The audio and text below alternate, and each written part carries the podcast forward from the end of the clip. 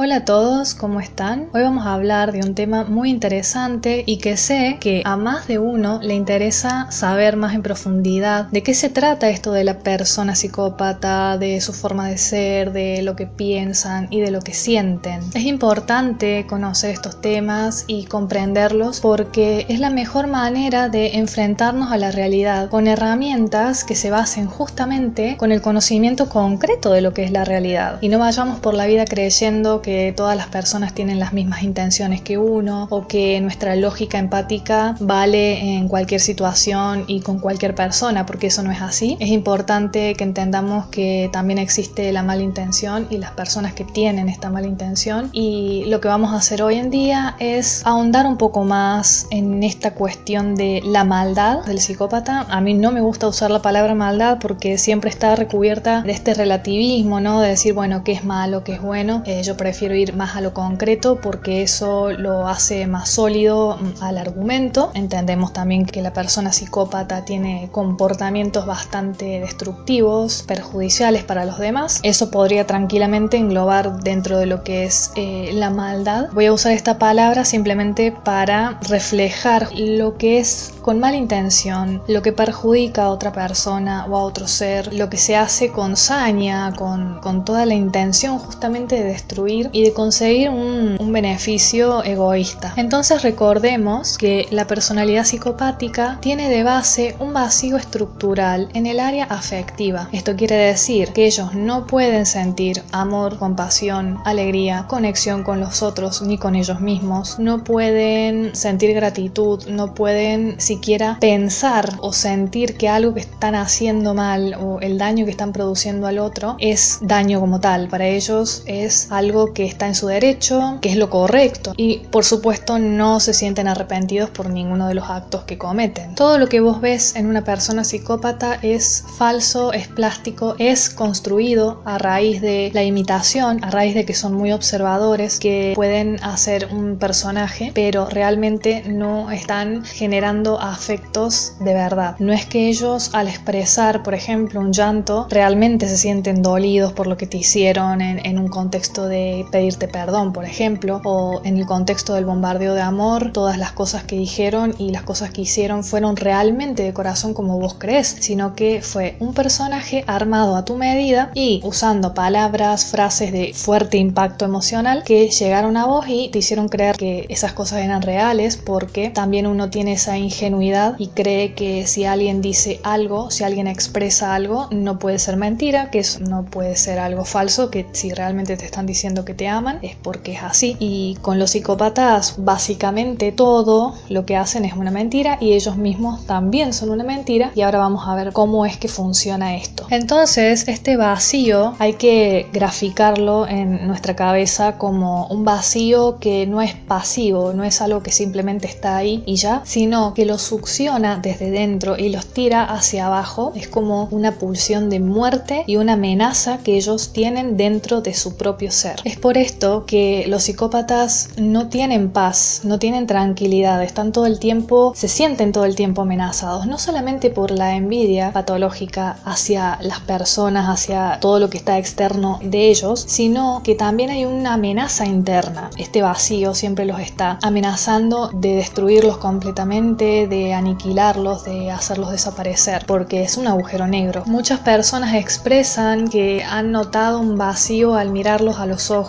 que es como si fuera algo totalmente oscuro, profundo, pero oscuro, que lleva a la nada misma. Me parece que es lo más claro. El vacío interno se va a reflejar en muchísimas cuestiones externas del psicópata. Una de ellas es la mirada. Otra también es cuando se quedan como mirando a la nada o como si estuvieran pensando en algo, pero a la vez vos notas que pareciera que no tienen nada en la cabeza, que simplemente se han quedado mirando un punto fijo. Y es justamente esto, el aburrimiento también al cual todo el tiempo con las conductas que se dicen impulsivas, pero en realidad no son impulsivas, sino que son claramente pensadas de antemano porque necesitan salir de ese vacío, de ese aburrimiento particular. Y bueno, las adicciones, involucrarse en actividades de alto riesgo, conductas compulsivas sexuales o, o de otro tipo, que es un vacío que los atormenta, los consume, que les consume la vida y que necesitan escapar de alguna forma. Pero lo importante acá es que el escape es de ellos mismos, entonces es muy difícil y tiene que estar todo el tiempo eh, defendiéndose de esa amenaza interna. Es en este punto en el cual entra el mecanismo de defensa del sentimiento de grandiosidad. Sabemos de antemano que el psicópata tiene una personalidad narcisista y uno de los mecanismos de defensa básicos es la grandiosidad tóxica, este sentimiento de que ellos son dioses y que están por encima de todos los demás. De esto se desprende el,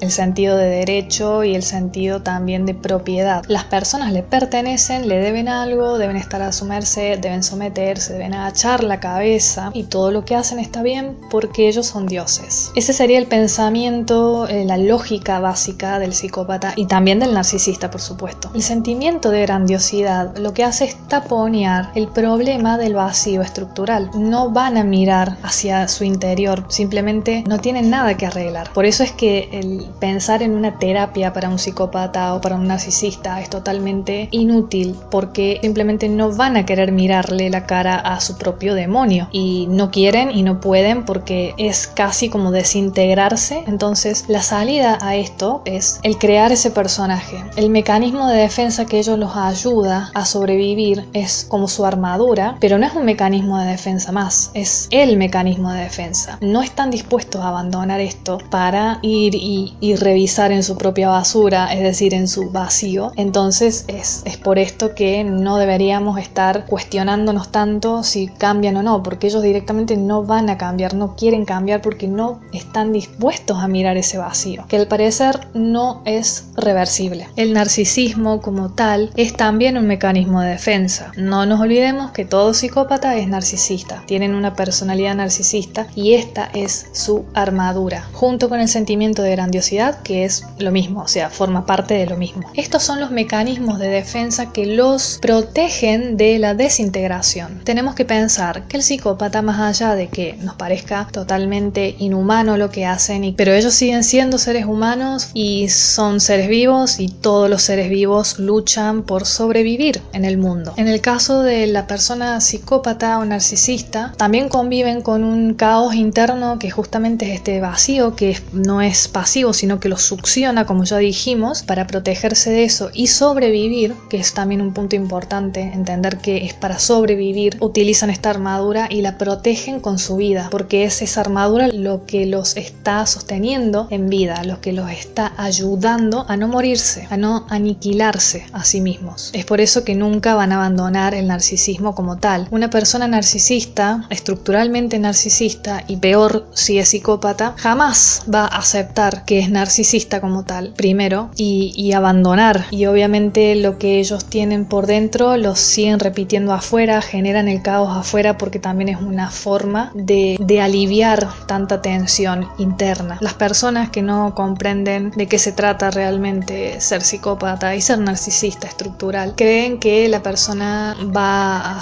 a, reconocer que el narcisismo es algo malo y van a ir a terapia a trabajar con ello porque no les hace bien. Y en realidad no están entendiendo que la persona estructuralmente psicópata no quiere abandonar el narcisismo porque es lo único que tienen para vivir. Es lo único que a ellos les sirve como herramienta para moverse en el mundo siendo que tienen ese vacío interno que los está amenazando de muerte todo el tiempo. Esa es la parte más importante que la gente tiene que entender de por qué el psicópata y el narcisista no cambia y no va a cambiar. Porque ellos no quieren cambiar, porque ellos no van a abandonar su armadura para desintegrarse, porque abandonar el narcisismo para ellos es, como morirse literalmente también. Otro punto importante es el tema de cómo se vinculan con los demás, con, con los demás seres del mundo. Hay que entender que la persona psicópata tiene una envidia patológica. Para ellos, todas las personas y todos los seres del mundo son amenazas directas. Podríamos decir tranquilamente que los demás les sirven a ellos de espejo para verse realmente como ellos son. Eso es una amenaza. Te ven a vos brillante, con muchas capacidades, con muchos recursos, feliz quizás o tranquilo o lo que sea y realmente lo que ellos ven es lo que no tienen, es un espejo directo de lo que ellos no son y eso es una amenaza muy fuerte a su propia integridad. Pero ¿cuál es el otro problema que encuentran? Ellos no son seres autónomos en sí. ¿Por qué? Porque necesitan del combustible que le dan otros seres que se refleja en la atención, en las emociones, en las reacciones emocionales, en cómo todo lo que le puedan sacar, todos los recursos que le pueda sacar a sus víctimas. Entonces, la forma básica de interacción que tiene el psicópata es de necesidad y de odio, de odio por envidia. Por eso es que ellos te buscan, pero a la vez te maltratan porque entran en juego por un lado la necesidad de combustible y por otro es la envidia patológica y cómo ellos se reflejan en vos y ven lo que no son y eso les genera ese, esa bronca, esa ira narcisista. Y en este punto es que podemos entender mejor por qué ocurre el tratamiento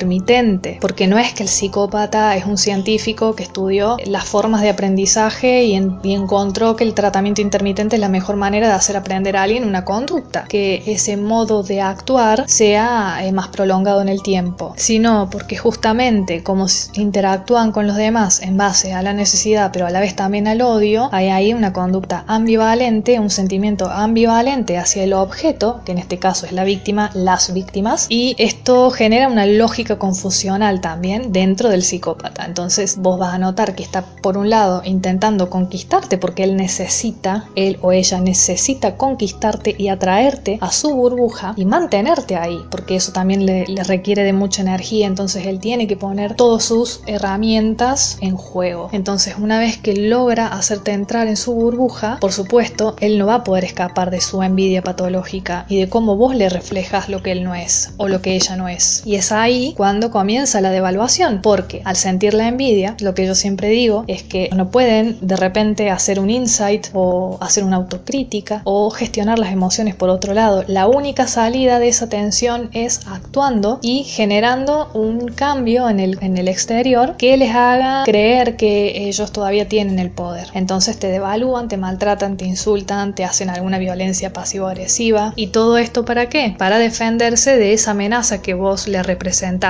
Ahora bien, esto no quiere decir que nosotros tengamos que sentir lástima por estas personas y empezar a justificar las conductas que ellos tienen, sino que justamente les sirva a la gente como explicación para que tengan un poco más de información acerca de cómo es un psicópata realmente, cómo es una personalidad psicopática y por qué actúan como actúan. El porqué del vacío afectivo y cómo ese vacío se refleja en sus conductas, en su forma de ser. ¿Por qué el tratamiento intermitente, que es pareciera que no cierra cuando uno explica el ciclo del abuso y explicamos que, que ellos te devalúan y te idealizan, pero no te idealizan porque ven en vos algo increíble, sino que lo hacen para conquistarte, para hipnotizarte, para encantarte, para engañarte. Ellos realmente te odian y lo que ven en vos lo envidian, no, no, no te idealizan como tal. Pero ¿por qué justamente esa intermitencia? Porque su forma de interactuar con los demás está basada en la necesidad de combustible, pero a la vez en una envidia patológica que los lleva a actuar y a maltratar, a agredir, a atacar al contexto o a la persona o a cualquier cosa que se les cruce. Compartí este video con una persona que vos creas que necesita saberlo o con alguien que a quien quizás le explicaste y no lo terminó de comprender. Te voy a dejar otro video relacionado, te voy a invitar a que te suscribas al canal. Todas las semanas sacamos videos nuevos con diferentes temáticas relacionadas que seguramente te van a servir para esclarecer un montón de dudas que tenés sobre esto. Por otro lado, también te invito a que apoyes este proyecto si está en tus posibilidades, si resonás con nuestros objetivos y con las metas que tenemos para el futuro, para seguir educando a la sociedad y a las futuras generaciones y seguir aportando un granito de arena para hacernos más conscientes y más empáticos. Nos vemos la próxima. Chao.